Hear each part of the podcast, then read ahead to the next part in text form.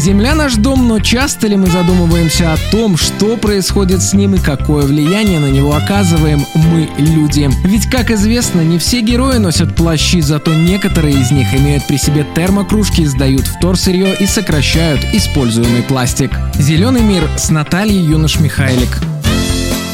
Всем привет! Сегодня затронем важную и актуальную тему выбросы загрязняющих веществ в атмосферу.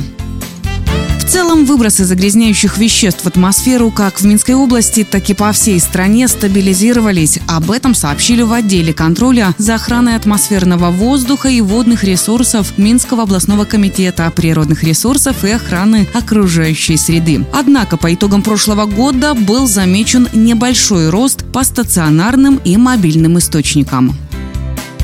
Учете в Минском областном комитете находится более трех тысяч природопользователей, которые осуществляют выбросы загрязняющих веществ в атмосферный воздух. 29% от общего объема выбросов составляют крупные промышленные предприятия. Среди них Беларусь Калий, Слуцкий и Городейские сахарные комбинаты, а также предприятия теплоэнергетики ТЭЦ-5, Жодинские, Слуцкие и Молодечнинские электрические сети.